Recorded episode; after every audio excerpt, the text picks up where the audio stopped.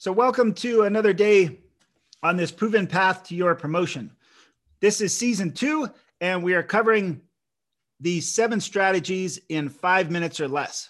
This series is covering the entirety of the promotion playbook. So, if you want to go back and hear about the other components, you can. Um, in this is season two, and season one goes into more depth. So, everything here is we shoot for five minutes or less, and it's just quick and tactical and down to the practical application of the promotion playbook. So we're going through the seven strategies on your path to promotion. And today we're going to talk about making your plan.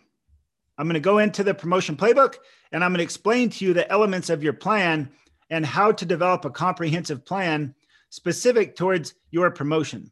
There's a a lot of times people say that they don't have the time like time is something that takes a lot of people out because they want to they want to promote they want to test but they just can't find the time to test.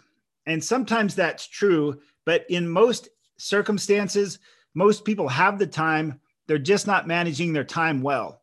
So a good a good thing to try out is if you're worried about not having enough time for a test i'd encourage you to log every hour for the next week of how you spent your time each day because if you're like most people, you're probably spending three to five hours in activities that aren't ne- necessary for your daily life or for your family, or for whatever it is. Most of us have habits and time things that we do, such as maybe watching the news, maybe watching movies in the evening, maybe um, there's a lot of things that people do that could be redirected towards focusing on your promotion. And then if you really look at your schedule, you probably do have the time. Uh, you just aren't being disciplined with it or being intentional with that time. So, that being said, we look at everything in a 90 day training plan. It's based on doing a 90 day training plan because that is one quarter of a year. And it's a common time that people use for setting goals and uh, evaluating progress and things like that.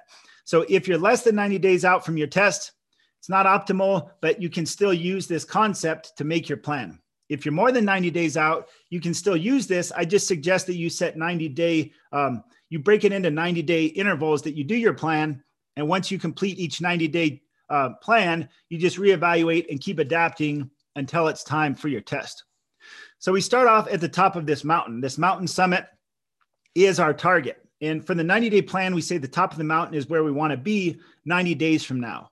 Then we go back down here to the base of the mountain and we're standing at the mountain. We're looking up at this 90 day target and we're looking at all the work that we have to do. And from our current stance, if you're looking at the top of this mountain, it has a tendency to look overwhelming and it can look like a huge, uh, um, a huge undertaking. So, in order to break this down into small steps, we start first by breaking it into 30 day benchmarks. So, 90 days, breaks down into 60 days and 30 days. So all we do is say in 30 days, where do I need to be in order to reach the top of this mountain? Then we move on to 60 days and then 90 days. And then we further break these down into weekly check ins. So for each 30 days, you're going to have four or five weeks in between. And each week, we have a check.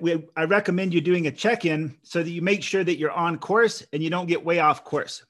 And then the basics of this is doing your daily work. So the daily work is just the small, simple steps you do to get up to the top of the mountain. It's not about making this massive climb up the mountain. It's about each day you intentionally take small daily steps and eventually you'll reach the top of that mountain.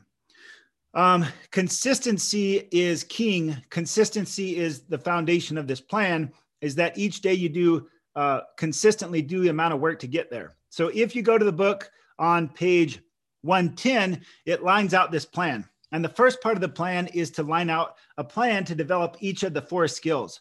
So we have the one target and four skills from the previous chapter. And this is where you get very specific on how you're going to apply that. So, how many oral boards are you going to do in preparation for the test? How many size up are you going to do? And you have one page that summarizes the, the entirety of this 90 day plan. From there, you break it into 30 day benchmarks, and you just set the dates of those benchmarks in your plan.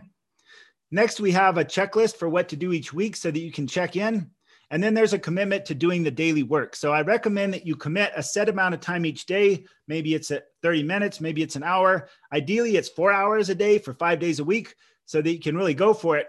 And then you track each day that you get that. So uh, you set your commitment for the day, and then you track how much you're going to do for that commitment.